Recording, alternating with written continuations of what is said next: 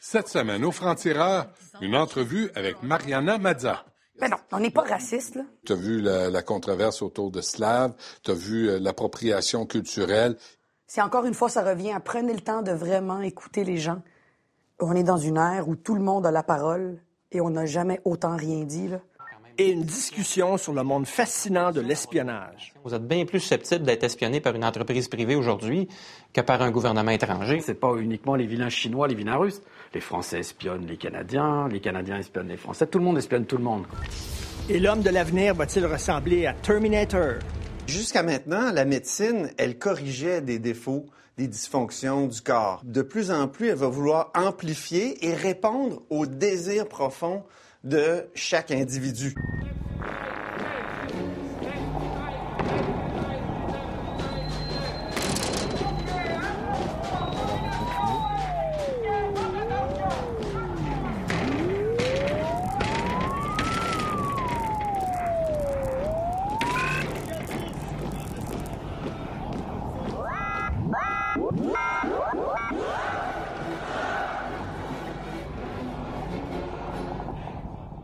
Je reçois Mariana Mazza en entrevue.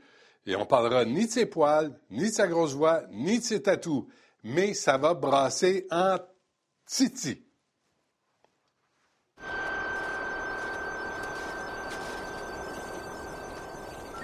Mariana Mazza, bienvenue Ouais, au Franc-Tireur. Merci. Je t'avertis, il n'y aura pas de joke euh, de, de poils sur ta voix, sur ta... C'est correct. Je, pense qu'on les a tous entendus. Puis m'en vraiment, je- euh, si tu le fais toi-même, je trouve ça très drôle. Ben oui, je m'en charge. Quand les autres le font, je trouve ça un peu lassant. Moi aussi. Et même un peu cheap. Moi aussi. C'est comme vous avez rien d'autre à dire Moi sur aussi. Mariana Mazza, cette hostie de bébite, que de parler de... Ben, j'apprécie parce que c'est quelque chose que je, qui me complexe beaucoup. Euh, Ah oui? Qu'on me résume beaucoup avec les blagues que je fais sur moi-même. Je veux dire, quand je fais les blagues sur moi-même, laissez-moi ce travail. Ouais. Ça m'appartient. Ouais. C'est la même chose avec le poil. C'est la même chose avec mes tatous. Toi, t'as combien de tatous? Hey, sérieux?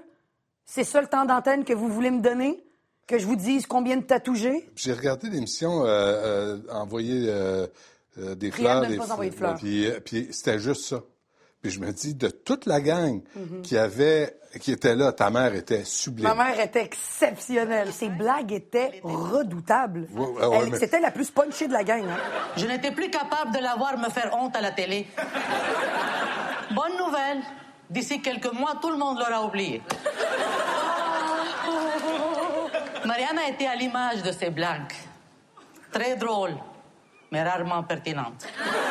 Là, t'as steppé de ta chaise. C'était comme si elle avait touché le, juste le petit nerf Ouais. qui fait mal. Ben, en fait, elle, a- elle a coécrit le numéro avec mon script éditeur. Je sais pourquoi il a voulu lui faire dire ça, parce qu'il savait que ça allait me faire euh, tilter un peu. La pertinence. Ben, absolument. C'est, ce que je vais défendre toute ma carrière. Parce que la pertinence n'est pas le branding qu'on qu'on t'appose. Non. J'accordais pas beaucoup de pertinence à la base. Au début, je voulais. euh, Je me suis établi, comme dans n'importe quoi. Là, je veux que ce soit pertinent. Là, je veux que ce soit drôle, toujours en première place ta drôle. job. Ta première job, c'est de faire rire. Je suis d'accord avec toi. C'est pas de te faire réfléchir. Ben, Drôle, mais le drôle est connecté comme ça à te faire réfléchir et à être pertinent. Ma voix est pertinente. Je suis une femme sur scène d'origine arabo-hispanophone. J'ai des tatouages. J'ai une voix très masculine. J'ai un style très assumé. J'ai une énergie qui est bri- vraiment trop intense. Et le pop, il pop du champagne. Moi, ça me fait vomir le champagne constamment. La dernière fois que j'en ai bu, j'ai vomi dans un taxi toute la soirée. Voir, j'y ai dit. C'est quoi, tu me prends-tu pour une conne? Je sais que t'es clairement en train de me saouler. Je suis- Coucou, ça va? T'es qui? Je m'appelle Mariana. Ma mère est arabe, mon père est latino. J'ai grandi à Montréal-Nord. mais Juste ça, c'est- ta gueule. Mon Dieu, OK. C'est quoi ces gens-là bêtes? Ce qui me fait rire chez toi, c'est ta colère. C'est vrai que je suis fâchée. Ah. Mais je suis fâchée en souriant, fait que ça passe. Exactement. Si j'étais fâchée sans sourire, ça passerait pas. Mais ton sens de la répartie vient de l'école, vient de la famille, ça vient d'où? De tout, le quartier où j'ai grandi aussi. C'est entre Pineuf puis Saint-Michel. Fait que je sais pas trop c'est qualifié, c'est quelle la ville. C'est comme, c'est à Montréal-Nord Ouais, ouais. slash Saint-Michel. Ouais. C'est comme dans les films. Il y avait euh, les Latinos, il y avait les Arabes, il y avait les Haïtiens, il y avait euh, les gens de l'Europe de l'Est, tous les nouveaux immigrants. J'ai vécu dans un environnement hostile et qui m'a beaucoup défendu. Qu'est-ce que ça veut dire, ça? Ben, quand tu sors de ton école secondaire, là, puis qu'il y a un de tes amis qui est à terre parce qu'il a reçu une roche dans le front, puis qu'il s'en va à l'hôpital parce que ça se peut qu'il meure, juste parce que le gars, il a dit à ta mère, c'est une pute, puis l'autre s'est fâché, tu fais attends une seconde, là. Wow! Tu fais comme. Il y a des, des réflexes que t'as que. Je me suis empêché de pleurer, je me suis empêché de paniquer, j'ai développé des. euh, wow, une seconde, OK, attends, moi, je me suis jamais battue. J'ai jamais insulté personne, j'ai jamais été violente, mais mon environnement était violent.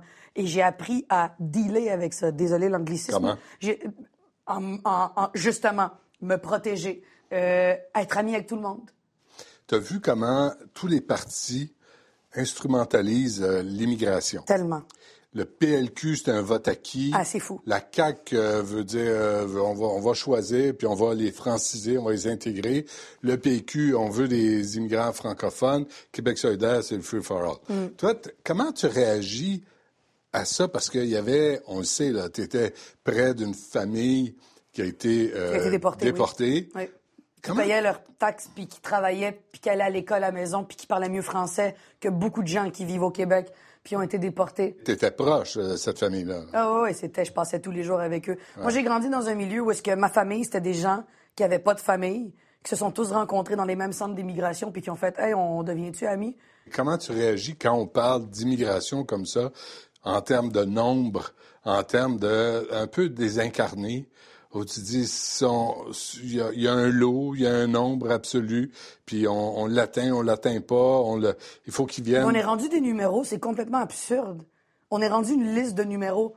Bon, 20 000. Ouais, mais le 21 un millième, là, le 1000 de plus, là, ils ont vécu la même marde que les 20 000 qui viennent d'arriver. Quand on dit qu'on La accueille... société d'accueil a le droit de choisir. A le droit de dire, voici les paramètres. Par exemple, les garçons et les filles ont les mêmes droits ici. Absolument. On ne reviendra pas là-dessus. Oui. Fait que si vous débarquez ici, vous acceptez ce fait-là. Sinon, On met Benoît une minute. Une société ouverte est une société qui doit comprendre l'autre et qui est de s'adapter. Et ça, je reviens à mon point Mais de... attends, qui s'adapte à qui? Attends. Les deux. Mais c'est de ne pas leur dire, en passant, ici c'est l'égalité, fait que deal avec. C'est pas de même que tu parles à quelqu'un. Les valeurs hommes-femmes, là, moi, j'ai vu ma mère se battre avec mon père pour avoir le droit d'aller travailler. Mm-hmm. Moi, j'ai vu les... Ma mère, là, elle n'avait pas de compte de banque avant 1964. C'est horrible, hein? Mais il y a des valeurs sur lesquelles c'est pas négociable. Mm-hmm. Tantôt, tu as levé le nez sur égalité homme-femme, puis de- Je n'ai pas levé le nez sur absolument rien. Pose-moi une question, on va te répondre. ben, je n'ai l'égalité homme-femme, il faut l'établir clairement à quiconque au Québec et qui vient au Québec. Ah oui, mais attends, oh, attends, c'est mal entendu. clair, là. Attends, c'est mal entendu. Je dis pas aux gens de venir. C'est de la façon de le faire. Les gens doivent s'adapter. Quand ils arrivent ici, Mm. puis la femme est voilée, puis là, si elle n'a pas le droit de parler, c'est un choc pour la plupart des gens qui ont peut-être pas connu cette communauté-là. Mais laissons-leur le temps d'arriver, défaire leur valise, puis après, tranquillement, on leur dit, écoutez, voilà l'égalité homme-femme ici. C'est de même que ça va marcher, malheureusement, sinon ça va être mal vu. Moi, quand je débarque dans un pays, je suis débarqué à Dubaï avec mes tatous. Mon frère m'a dit, et là, il est tatou. J'ai pas fait, ben là, j'ai fait, OK, tranquillement. J'ai observé. Soit je mets pas de manches longues, je monte mes tatous, mais je me fais prendre en photo par tout le monde, puis je me fais regarder croche, puis j'ai un mauvais voyage. Ou soit je fais, m'en mettre des manches longues, puis je veux vraiment profiter de mon voyage, mais je vais être Alors, tu frustré. vas à Dubaï, mais tu te fais imposer les valeurs de, de la place. Mais les gens qui viennent ici, toi, tu dis, il faut pas leur imposer nos valeurs. Parce qu'on est capable de. Ils- ils savent pas vivre là-bas. C'est une île qui existe même pas. C'est la monarchie. Le roi est partout sur la rue. Une minute. Personne ne veut aller vivre là, mais les gens veulent venir vivre au Québec. On est bien ici. On est respecté. Moi, il n'y a jamais personne qui m'a traité, qui m'a manqué de respect parce que j'étais une femme issue de communauté immigrante. Mais il y en a qui le vivent, malheureusement. Moi, j'ai fait un spectacle il n'y a pas longtemps. Ça m'a un peu traumatisé. Je t'explique ça, puis tu vas comprendre après, puis tu vas me dire, j'ai levé le nez sur personne, Benoît. Moi, je, je suis pour l'égalité, mais je suis pas pour que ce soit une chasse aux sorcières. Je pense qu'il y a des hommes magnifiques, il y a des femmes magnifiques, il y a des estis d'imbéciles, puis il y a des estis de connes. Après ça, c'est de pas, pas prendre ces extrêmes puis dire voilà la généralité. Faut pas faire ça. J'étais en spectacle où est-ce que ça s'appelle Extremis à l'Olympia. Ça a été organisé par euh, une communauté plus arabe. Il y avait des humoristes arabes pour la majorité. Il y avait Eddie King, mais il y avait aussi il y avait Rachid Badouri. Puis on parlait d'extrême, on parlait de racisme, on parlait de terrorisme. Et il y a une fille qui vient me voir. Je suis la seule fille du spectacle, puis il une fille qui vient me voir puis qui me dit C'était vraiment cool ce que tu as fait, mais il manque de filles, hein? Puis là, j'ai fait Non, il manque pas de filles. Fais juste dire la fille qui était sur le show était bonne, ça aurait été le fun d'en avoir d'autres. Pas il manque de filles. C'est négatif. Ça aurait été le fun d'en avoir d'autres. Mais tu sais quoi? Ce qu'on a vu, c'était le fun. Le lendemain, il y avait un papier dans un blog qui disait le seul bémol du show, Mariana Maza était la seule femme. On aurait voulu en avoir d'autres. Sérieux? T'as passé une soirée de marde parce qu'il manquait des filles? Sérieux? Celle qui était là était pas assez cool? Il y a l'espèce de mode de dire que les femmes, ce qu'on vit, c'est épouvantable, puis là, là, faut qu'on arrête. Une seconde.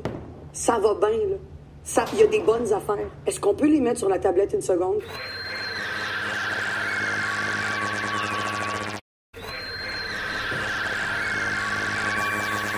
Et pour ceux qui me connaissent pas, je me présente officiellement. Moi, c'est Mariana Matza Garcia González Fernández Sánchez Pérez Núñez López de la Concepción. Tremblay. Ouais. J'ai ajouté le tremblay par mesure de sécurité. Je veux pas que ma mère se fasse déporter. Je... non. Mais non, je déconne. Ma mère veut pas se faire déporter. Elle est arabe. Ils prennent trop de risques si elle prend l'avion.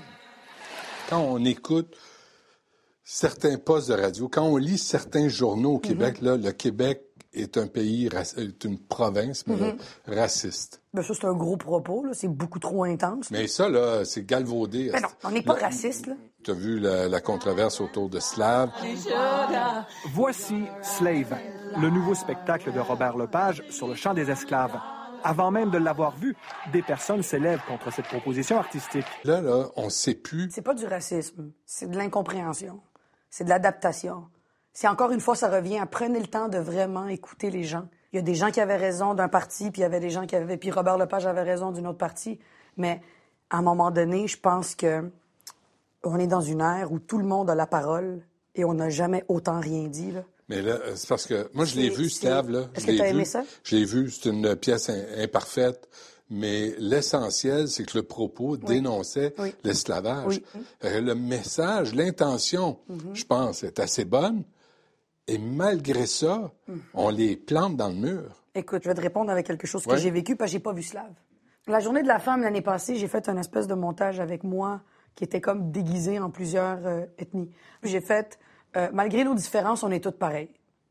C'était pas pour avoir de la sympathie, c'était vraiment pour dire, un, j'avais envie de me déguiser. Ça Ben, se un, peut. J'avais juste envie de me déguiser. J'avais envie de me demander de quoi j'aurais l'air si j'étais autochtone. Et de de quoi j'aurais prendre en photo déguisé. Absolument. Moi, j'avais envie de le faire. Puis aussi, j'ai fait pour la journée de la femme, je trouve ça cool quand même que la- le même visage puisse se transformer. Je voyais ça vraiment comme quelque chose de plus artistique que juste dénonciateur. Et j'ai mis ça, puis les gens commencé à me dire à quel point c'était de l'appropriation culturelle, à quel point c'était épouvantable, à quel point hey, les cheveux que t'as fait pour la haïtienne, c'est ridicule. Bon. Moi, je, je voulais pas mal faire. J'avais juste envie de dire à tout le monde l'espèce de message d'espoir. Parce que là, il y a l'espèce de mode de dire que les femmes, ce qu'on vit, c'est épouvantable. Puis là, là, faut qu'on arrête. Une seconde, là. Ça va bien, là. Ça, il y a des bonnes affaires. Est-ce qu'on peut les mettre sur la tablette une seconde puis dire, ça va? Ça, il y a encore des lacunes. Il y a là, encore. Attends, attends, attends, attends. Non, c'est parce que là, toi, tu fais pas de joke. Tu sais, les jokes de le jour de la femme, là, il y en a 13 à 12 ans. Toi, tu fais pas de joke. Tu lances un message, on est toutes Il pareilles. n'y avait aucune blague. de- de- aucune. Je fais vraiment. de prends- solidarité féminine. C'est vraiment que ça, je te jure. C'était vraiment que de dire, Puis tu te fais malgré ramasser. nos différences physiques, on est tous les mêmes. On est Mm. des femmes, on a une voix, on peut porter un bébé, on a des seins, on a un vagin, on est le penchant féminin, on a de la classe, on est forte. Mais malgré toutes nos différences, là, arrêtons de nous bitcher. Arrêtons de dire, ouais, elle est grosse, elle est... Non, on est toutes pareilles. On est toutes sensibles, on est toutes empathiques, puis on est toutes belles. C'était ça mon message. Et là, c'est l'appropriation culturelle. Puis là, t'as, là, t'as voulu tellement te mettre dans la peau du noir. Tu sais pas c'est quoi être une... Wow! Non, je sais pas c'est quoi. Mais quand même, j'ai pas grandi à Chambly, dans, je pourrais dire n'importe quelle ville où est-ce que la majorité c'est des Québécois, dans une école privée où je faisais des cours de violon puis du piano le soir, et je suis totalement déconnectée. On parle d'une fille qui a grandi dans l'école la plus multiethnique de la commission scolaire de la fucking Pointe de l'île. J'ai parlé quatre langues toute ma jeunesse parce que je devais m'adapter aux différents groupes. Ma mère a immigré du Liban, mon père a immigré de l'Uruguay, j'ai été élevé en espagnol. Elle est où l'appropriation? J'ai vécu un peu de tout le monde. Je me suis dit, hey, je vous ai toutes rencontrées puis vous étiez toutes belles, m'en faire une photo. Pourquoi trouver le négatif dans une action qui était si positive? Et c'est là où je fais, OK, là, on est rendu qu'on peut plus rien dire et plus rien faire sans que ce soit. Il faut tout le temps trouver la marde où il n'y en a pas. C'était des femmes qui t'écrivaient ou des hommes? Ou Beaucoup les de femmes et beaucoup d'anglophones, des gens qui me connaissaient pas. Who's this white girl? Yo, I'm not white. Tu sais pas d'où je viens. Et toutes les Québécoises, tous les gens blancs du Québec, nés au Québec, me disaient, mais nous, on la trouve belle, la photo. Puis j'étais comme, wow, tous ceux qui me critiquent, c'est les gens du milieu ethnique et de l'immigration. Et tous ceux qui trouvent que c'est une bonne idée, c'est les gens du Québec. Qu'est-ce qui se passe? Moi, je pense qu'ils pensaient que j'étais encore cette blanche au privilège de blanc. Personne m'a demandé d'où je venais. Personne m'a demandé j'étais qui. Mais ils ont pris pour acquis que la fille blanche qui a des fans puis qui est donc bien une vedette s'est déguisée puis c'était pas cool. Mais même si tu avais été blanche, Chris, tu lances un message de solidarité féminine. C'est juste ça que je voulais faire. Même si tu avais été blanche. Mm. Là, on- moi, je ne comprends plus les valeurs au Québec. Il y a un équilibre qui va se faire. On est dans une période de transition très forte. J'ai compris un peu la frustration de ces filles-là. C'est normal d'être frustré parce que c'est là où on vient rechercher le plus profond d'elles. Elles ont sûrement, sûrement vécu ce que la famille qui a été déportée a vécu. Mais est-ce qu'elles peuvent comprendre c'est quoi le, En le même message? temps, commencer à, à justifier à tout le monde, Benoît, tout ce qu'on dit puis tout ce qu'on fait. Il aurait fallu que je fasse un message privé à chacune. Hi, yes, I'm from this, and I went to this school. And I- Il aurait fallu que je justifie à tout le monde, mais c'est beaucoup d'énergie. Fait que, après, écoute, c'est pas les valeurs. Je pense pas qu'on attaque les valeurs.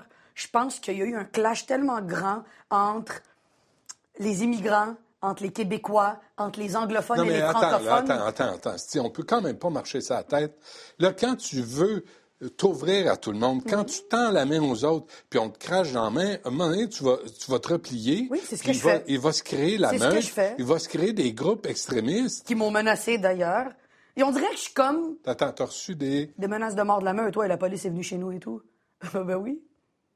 Qu'est-ce que tu penses? Fait On est une est où, là? Ben, Ouais. on est une couple. On est une couple de gens issus de l'immigration qui ont reçu des menaces de mort. Parce qu'on? Ben, parce qu'on s'expose. Mais en même temps, la communauté immigrante, une certaine partie qui me connaissent pas, euh, considère pas que je suis immigrante. Hein, c'est fucké, là. Moi, je suis comme, hey, attendez, je suis immigrante. Wow, attendez, je le suis pas assez. Attends, euh, je dois aller où? Mais t'es quoi? Dans ta tête, Moi, je là, suis une Québécoise d'origine libano-hispanophone. Je suis québécoise. Tu sais, tu parles de solidarité. Là. Il y avait le. Tu as fait une blague euh, d'une grosse dans un avion. Ouais. Là, puis été le mouvement gro- grossophobie. Puis là, tu as le mouvement euh, nesting, puis ghosting, puis de. Toutes sortes de mouvements. Le mouvement MeToo, le mouvement. il y a- T'es t'es dans quel mouvement, toi? Ou dans aucun mouvement. Moi, j'observe. Je l'échappe comme tout le monde. Des fois, je fais des erreurs, puis je prends le temps de m'excuser. mais- Ah, on en fait tous. La blague euh, dont tu me parles, c'est. J'avais fait un statut Facebook et le gag était même pas bon. Mais je l'avais mal écrit. Je l'ai écrit vite. Puis je sais pas si vous avez vu ma shape de mannequin, mais je rentre pas dans. Je suis très mal placé pour dire à quel point les filles sont grosses. Une minute. Dès qu'il y a une faille, là, tu as un groupe qui va te sauter dessus. Oui, mais une minute, dès que tu as une faille puis que tu as une portée aussi grande, j'ai plus le droit à l'erreur. Moi, par exemple, quand il y a eu le truc de grossophobe, il y a des filles qui m'ont des filles rondes, des filles très grosses, pour pas dire le mot, qui m'ont écrite puis qui m'ont dit Mariana, moi je pèse 300 livres. Ta blague était un peu stupide, mais on le sait que t'es pas grossophobe. Faut juste que tu te mettes, c'est que juste que des fois, on en vit tellement des mardes, puis on en vit tellement des Ouais. insultes que venant de toi, on aurait voulu que tu nous défendes plutôt que tu ris de nous. Puis tu sais quoi? Elle a raison. Parce que j'ai cette espèce de voix et de portée de milieu ethnique, diversité corporelle. Je suis pas le mannequin. Je suis pas la fille qui cherche juste à être sexy. Je suis pas dans, je suis pas dans la séduction. Je suis plutôt dans, je veux aider tout le monde, comme avec les photos que j'ai faites. Fait que j'ai compris leur message. Mais de là à dire, Hey, on a la grossophobie assez rapide, mais on a le racisme assez rapide, puis on a la misogynie assez rapide. Hey, s'il y a des filles qui étaient si extrêmes qui venaient me voir, diraient que mon show est misogyne. J'envoie chier autant les filles que j'envoie chier les gars. Mais j'envoie chier personne. Je fais juste taquiner pour remettre en perspective un peu ce qu'on est. C'est tout. Il y a des mouvements qui sont nécessaires Oui, dans certaines sociétés. absolument. Celui du MeToo, euh, je pense, l'a été.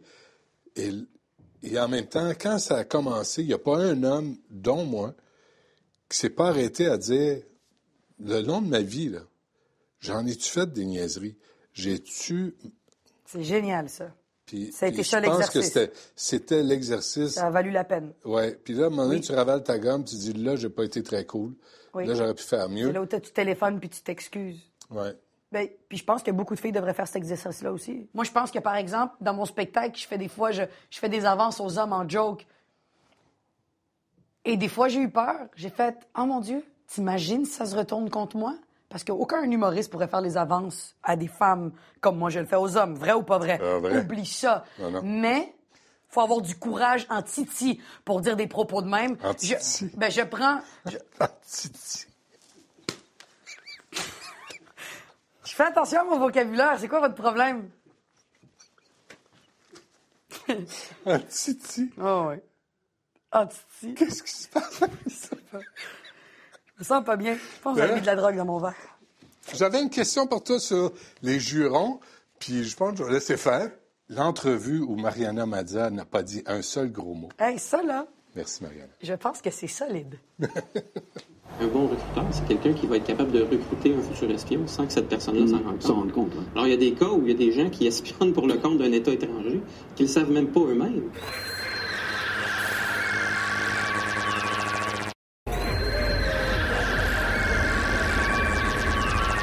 Les vrais espions ont-ils une vie aussi excitante que James Bond, Jack Bauer ou Ethan Hunt de Mission Impossible? Et puis, y a-t-il des espions au Québec? On en parle avec trois spécialistes.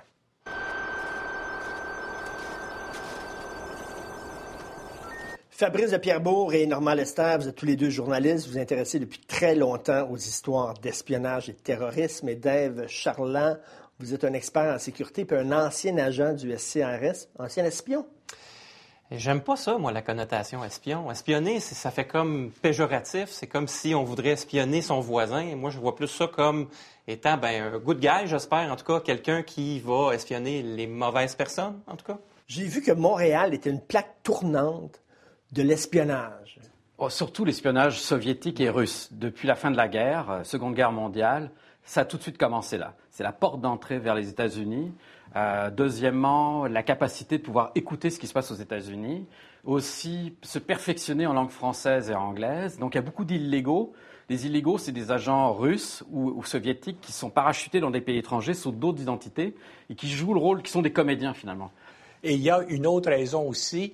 Il y avait la base aérienne de Plattsburgh du Strategic Air Command. Il y avait une centaine de bombes thermonucléaires qui étaient stockées à Plattsburgh. Et le jour de la Troisième Guerre mondiale, les avions qui étaient à Plattsburgh étaient ciblés sur les bases de sous-marins dans le nord de la Russie. Et donc, les Russes, à partir de Montréal, avaient un système de surveillance détaillé sur la base de, Plattsburgh parce que si, tout à coup, il y avait un décollage massif de Plattsburgh, c'est que les Américains attaquaient la Russie. Pourquoi Montréal? Mais parce qu'on a des universités en, quantité. Donc, on a un bassin étudiant important. Donc, on veut peut-être aller recruter des futurs recrues au sein de ce bassin-là. On a des entreprises de haute technologie. Et surtout, Montréal, c'est une ville cosmopolite. Alors, on veut, certains États totalitaires veulent espionner leurs propres sortissants étrangers.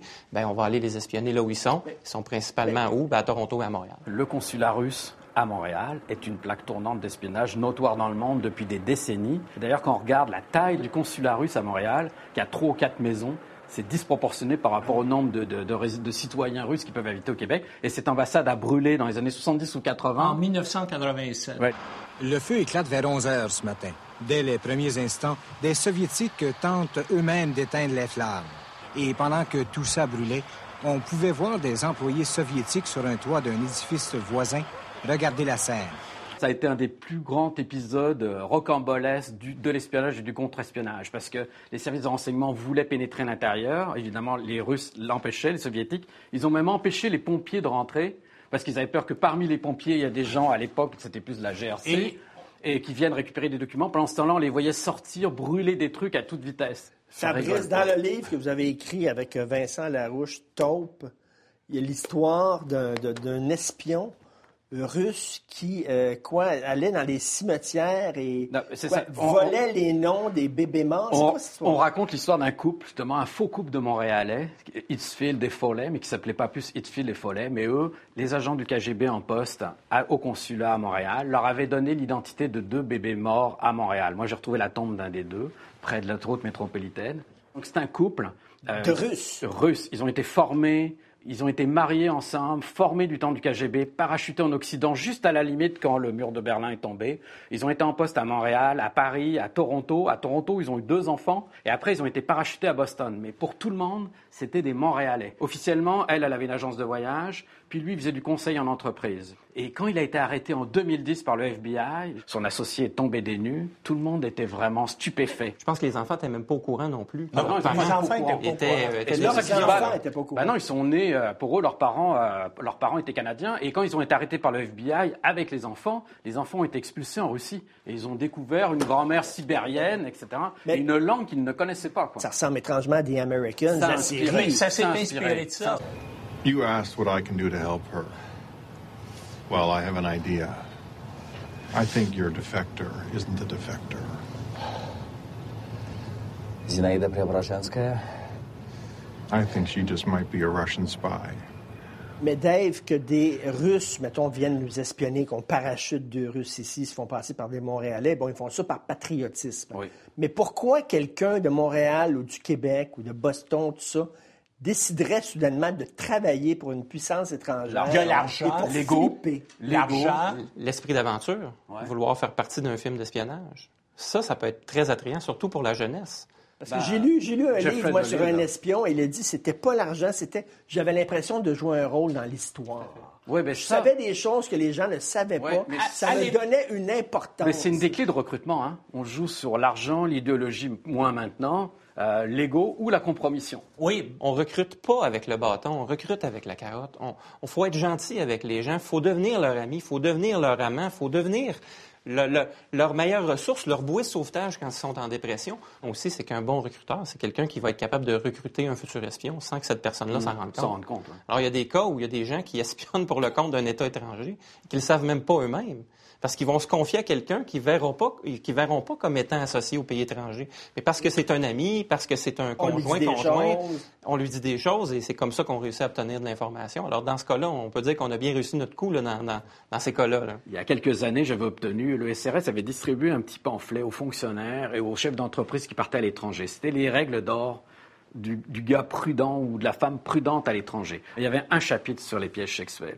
Et c'était c'était clairement indiqué que méfie-toi de la Natacha ou du Roméo qui s'en vient de draguer au comptoir. Mais c'est drôle de voir qu'en 2018, Eh oui. cette façon de faire qui date de Mathusalem, Marche. il y a encore des Ouais. gens qui marchent là-dedans. Ah, Oui, tout à fait. exactement. Quand, quand je parlais au début des clés de recrutement, c'est extraordinaire. On joue sur tous les tableaux de la faiblesse humaine, tous les petits leviers qui font en sorte qu'effectivement tu vas trahir pour des raisons plus ou moins futiles. Mais c'est ça, mais, Mais moi, c'est fascinant regarde, mais- mais un gars qui est prêt à trahir son pays, à mettre en danger la sécurité de ses concitoyens, de sa propre famille, Mais ses pour une collègues, histoire de ses cul. collègues. Euh, Il y, a- y y deux cas très connus aux États-Unis, Hansen et Hamas, qui, est- qui- qui étaient, qui étaient respectivement au FBI et à CIA, qui travaillaient au contre-espionnage, ont travaillé pour les Russes et les Soviétiques, mais ils ont donné des noms d'agents doubles aux Russes, aux Soviétiques d'abord et aux Russes, qui ont peut-être été assassinés après.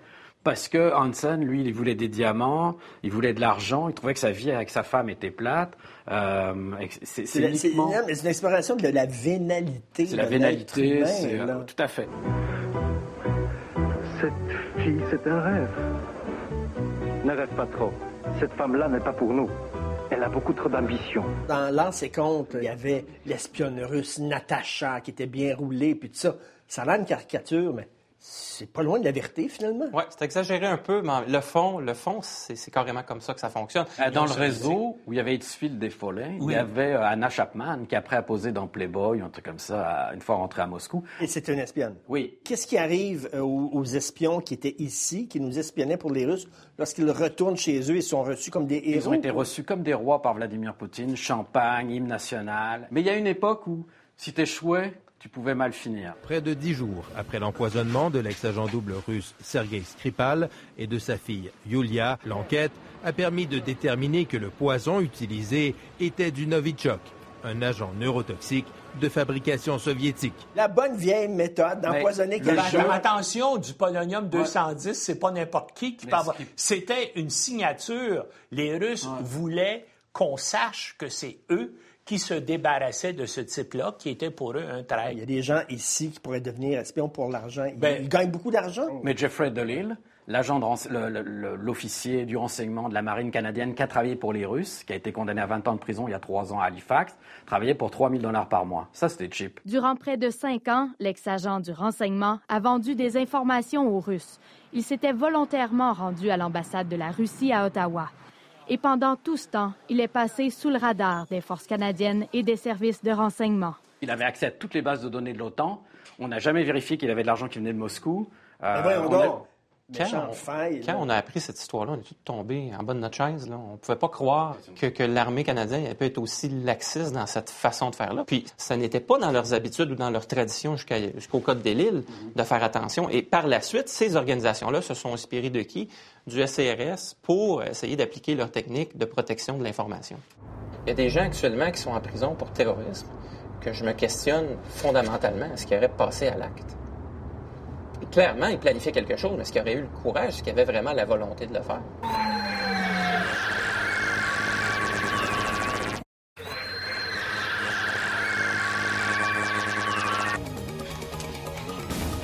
C'était quoi la vie de tous les jours d'un ancien agent du SCRS? là? Tu connais la série 24? Oui. Avec Jack Bauer et tout ça. Bien, il y a 24. Au SRS, ça serait 8 to 4. De 8 à 4. Donc, après 4 heures, c'est fini, on termine, on arrête. Mais c'est une parodie, c'est une blague, mais c'est un peu ça aussi. Là. On s'imagine beaucoup de choses par rapport à ce que c'est réellement. C'est une job de sein fonctionnaire. Ben, en partant, on est en fonction publique. Fait qu'il y a une grande partie de, de- de travail qui s'apparente à un job de fonctionnaire. Le bout le fun est suivi d'un bout moins le fun où il faut que tu l'écrives, ton rapport. Il faut que tu la remplisses, ta paperasse. Ça ressemblait beaucoup au travail d'un journaliste. Ah oui. On rencontre des gens, on pose des questions. Au lieu d'écrire un article qui est popularisé pour tout le monde, qui est publié dans les journaux, ben, c'est seulement pour nous puis, puis, puis l'organisation. Mais ça ressemble, je te dirais que le travail là, le plus commun, c'est vraiment le, le- le métier de journaliste. Dave Charland, dans sa vie d'espion, c'était quoi? C'était Monaco, c'était les, les, les, les, euh, les casinos luxueux. euh, Ben, c'est la rive sud, la rive nord, Montréal. Et le CRS, c'est pas une organisation qui est déployée à l'étranger, à part pour faire de la liaison.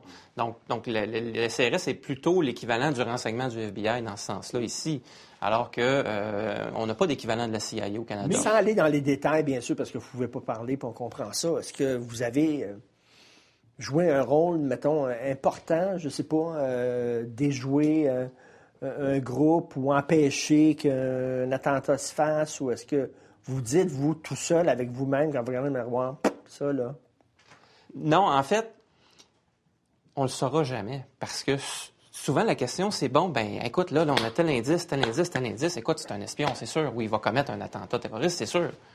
Mais là, on va l'attraper avant, on va le dissuader avant, ou il va quitter le pays avant. Bon, est-ce qu'il aurait commis son acte? Il y a des gens qui sont. Quand votre job fonctionne, on ne le sait pas, parce Ben, le qu'effectivement, le, gars, il a fait pas péter sa bombe. Fait que... Il y a des gens actuellement qui sont en prison pour terrorisme que je me questionne fondamentalement. Est-ce qu'il aurait passé à l'acte? Clairement, il planifiait quelque chose, mais est-ce qu'il aurait eu le courage, est-ce qu'il avait vraiment la volonté de le faire? Est-ce que les gens autour de vous savaient ce que vous faisiez? ou? Euh, la majorité des gens ne savaient pas ce que je faisais.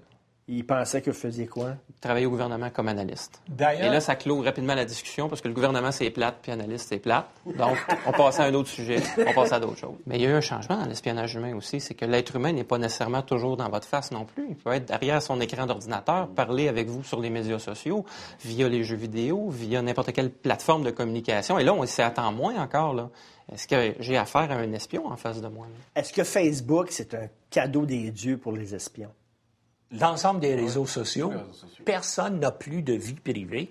Et puis les journalistes d'enquête, comme les espions, on, on- on- première chose qu'on fait, on, on va voir sur le- travaille pareil. On, on travaille pareil, ben oui, on va voir partout sur Internet ce nom-là, ça Google, correspond à quoi? Facebook. Google, Facebook.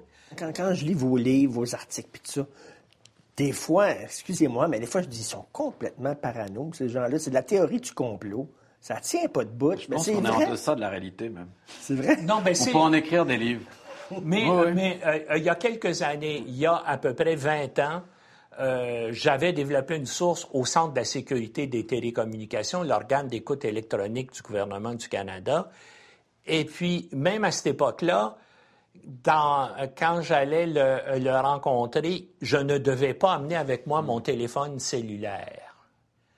Et lui était sûr qu'il y a 20 ans déjà que le CST pouvait, à distance, mettre le téléphone en marche, enregistrer une, une, une conversation et savoir où se trouvait le téléphone. Donc, il ne voulait pas que j'apporte mon téléphone. Et ça, comme je vous dis, c'est dans les années 90. là. Il faut faire attention aussi. Je veux dire, vous êtes bien plus susceptible d'être espionné par une entreprise privée aujourd'hui que par un gouvernement étranger. Mais là. justement, parlons-en là, de l'espionnage industriel. Est-ce qu'il y a vraiment des, des États qui envoient des espions ici Ben, pour voir ce qui se passe dans les usines de telle et telle entreprise? Ce qui se passe présentement dans les 10-15 dernières années, c'est qu'on a une privatisation de l'espionnage. Ce qui fait que c'est, c'est- on a encore des États qui vont cautionner, qui vont parrainer de l'espionnage traditionnel ou même de l'espionnage économique. Mais principalement aujourd'hui, l'espionnage économique se fait entre entreprises mêmes. Oui, développer un nouveau médicament, trouver un nouveau métal euh, pour une carlingue d'avion ou d'une fusée, ça, ça coûte des milliards, ça prend des années. Voler, là, ça va super vite. Et c'est là-dessus que les petits entrepreneurs en haute technologie sont vulnérables parce qu'ils vont pas penser qu'ils peuvent être la cible. Tous les petits sous-traitants. Multinationales dans Ah, le domaine de l'aviation, on peut penser que ça peut être la cible d'espionnage, mais le, le- le petit entrepreneur dans son sol qui vient de développer la nouvelle technologie, le nouveau logiciel, ben lui peut s'attendre à être la cible. Et ça, c'est dramatique pour l'économie du pays. C'est sûr que c'est une guerre de l'ombre, mais qui est moins sexy que courir après un terroriste ou un espion russe, mais ça coûte des milliards à l'économie canadienne. Mais là-dedans, les amis, entre guillemets, laissent pas leur place. Hein. C'est pas uniquement les vilains chinois, les vilains russes. Les Français espionnent les Canadiens, les Canadiens espionnent les Français. Tout le monde espionne tout le monde, quoi. Comment on dit merci en russe? Spasiba. Spasiba. Tovarich, camarade. Spasiba. Il y a des gens vraiment sérieux qui travaillent dans des laboratoires subventionnés à coups de millions pour, pour régler le problème de l'immortalité. C'est tuer la mort. C'est ça l'objectif.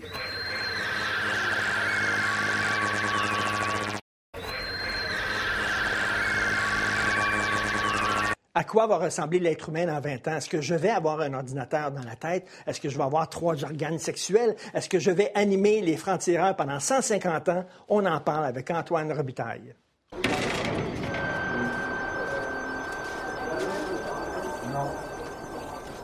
Antoine Robitaille, on parle beaucoup de transhumanisme depuis quelque temps. Ça mange quoi en hiver? Ça, c'est quoi? Ben, c'est une idéologie qui veut qu'on utilise tous les moyens techniques pour dépasser la condition humaine actuelle. Puis, qu'on soit plus soumis au hasard euh, des gènes. euh, tu sais, je me souviens, euh, en 2002, là, on recevait beaucoup de, de, de pourriels qui nous disaient « enlarge your penis Oui. Hein? Et euh, la phrase, c'était Ne soyez plus victime de vos gènes. Moi, ça m'avait fasciné que même dans des pourriels, il y a quelque chose que moi, je considère comme transhumaniste. L'homme a dompté la nature. On a Ouais. réussi à détourner des cours d'eau, à raser des, bon, des forêts. Là, là, on va changer, on va prendre le, le contrôle de notre propre nature à nous. Oui, c'est ça. Mais jusqu'à maintenant, la médecine, elle corrigeait des défauts, des dysfonctions du corps. Là, euh, de plus en plus, elle va vouloir amplifier et répondre aux désirs profonds de chaque individu. Alors, imaginons cette logique-là avec des techniques de modification génétique, des prothèses. Il va avoir le, le An- Antoine Robitaille 2.0. Oui. Puis après un bout de temps, tu vas être tanné, puis tu vas vouloir te, te faire booster à 3.0. On veut pas être victime de nos gènes, on ne veut pas être, être euh, l'esclave de la nature, on veut choisir. Alors, imaginons ce que ça peut être. Il y a des gens qui vont décider encore de mourir à l'ancienne. hein, euh, D'autres vont, vont pouvoir dire euh, non, moi je veux vraiment faire en sorte d'avoir une longévité maximale. both biotechnology, which is reprogramming the information processes underlying biology, and nanotechnology, these medical nanorobots, uh, will be able to address every disease and aging process. So as we get to the 2030s, and certainly by the time the 2030s are over, uh, we'll have addressed virtually all disease and aging processes. Tu as publié un livre sur le transhumanisme, un des premiers livres d'ailleurs publié sur le sujet en 2007 qui s'appelait Le Nouvel Homme Nouveau. Parce que c'est dans, toutes les utopies, on voulait créer un homme nouveau. Ouais. Euh, les communistes voulaient créer un homme nouveau, les maoïstes voulaient créer un homme nouveau. Et là, c'est le transhumanisme qui prend la relève. Euh, C'est ça. Écoute, en 11 ans, j'imagine que ça a changé énormément. Oui, ça a évolué. Et ce qui est spectaculaire, c'est que les grandes compagnies, les fameuses GAFA, là, euh, Google, Amazon, euh, Facebook et tout ça, euh, ils, ils- ils sont devenus transhumanistes. Et, et, et, même des personnages dont je parlais dans, dans mon livre, comme Ray Kurzweil, et lui, qui est embauché par Google. Euh, et, et, il est devenu comme le directeur de la recherche de Google. Il Le- prône quoi, ce gars-là? ah, il prône euh, l'immortalité, lui, par le téléchargement des souvenirs et de tout ce qu'on a dans, dans le- dans le cerveau, dans un ordinateur qui est euh, aussi puissant en termes de connexion euh, par seconde qu'un cerveau humain. C'est comme ça qu'il voit l'immortalité, c'est qu'on on se téléchargerait euh, finalement là-dedans. Genetics. What can it mean? The ability to perfect the physical and mental characteristics of every unborn child. Mais le transhumanisme va en contradiction profonde avec la base de notre société qui est l'égalité. Et là, est-ce qu'on veut s'en aller dans un monde comme le film Gattaca, où tu as des gens, là, que des gens riches qui peuvent, eux autres, euh, voir euh, de façon incroyable, avoir des ordinateurs dans la tête, euh, euh, pouvoir vivre jusqu'à 150 ans, et des gens pauvres qui pourront pas. Si on peut se choisir, puis choisir de, de s'amplifier, on va avoir les mêmes problèmes que le Tour de France a avec euh, le dopage, dans le fond. Et, et notre société dit qu'on a l'égalité des chances, mais il n'y a, plus d'égalité des chances si certaines personnes peuvent euh, penser euh, pas, pas, pas deux fois plus vite, mais mille fois plus vite qu'une autre. Il va y avoir nécessairement des classes un peu dans, comme dans le meilleur des mondes de, de Huxley. How lucky to be an alpha. How lucky to be an alpha.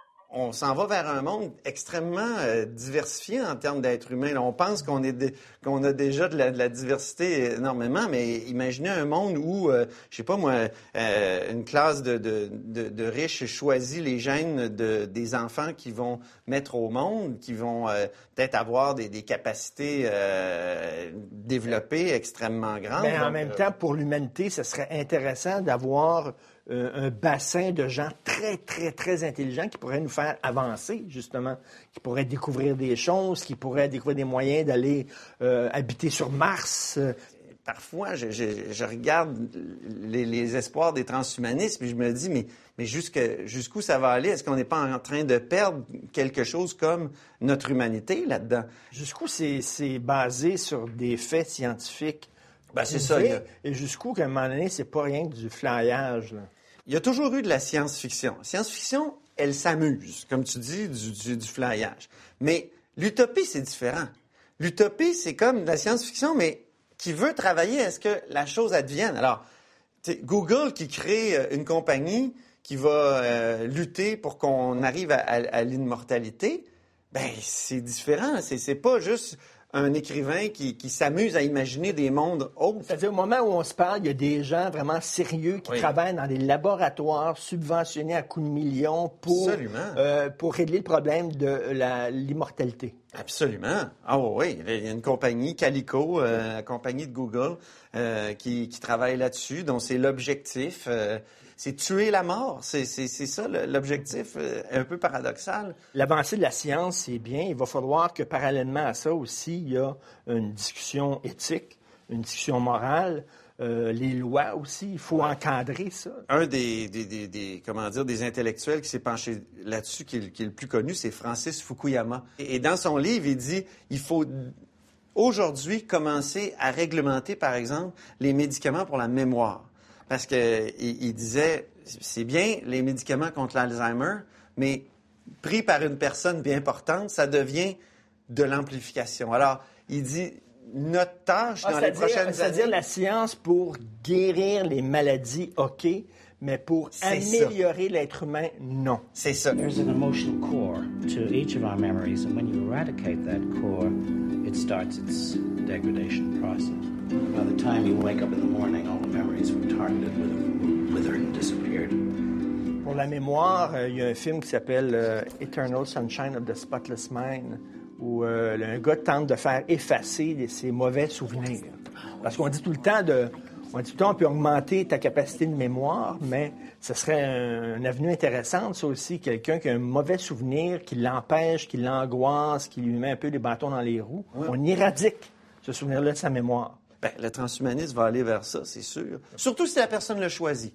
faut jamais oublier, c'est le choix qui devient fondamental. Si la personne euh, veut pas, euh, ça serait inacceptable de lui imposer. Alors, on revient à l'individualisme radical. Ben, écoute, on va en reparler dans 100 ans. Je te réinvite dans Oui. 100 ans parce qu'on mourra pas. On va tout le temps être là. Les Tout le francs-tireurs. temps. On partira pas. J'aurais aimé mieux qu'un caniche attaque ma fille qu'un pitbull parce que ça n'aurait pas eu les mêmes effets.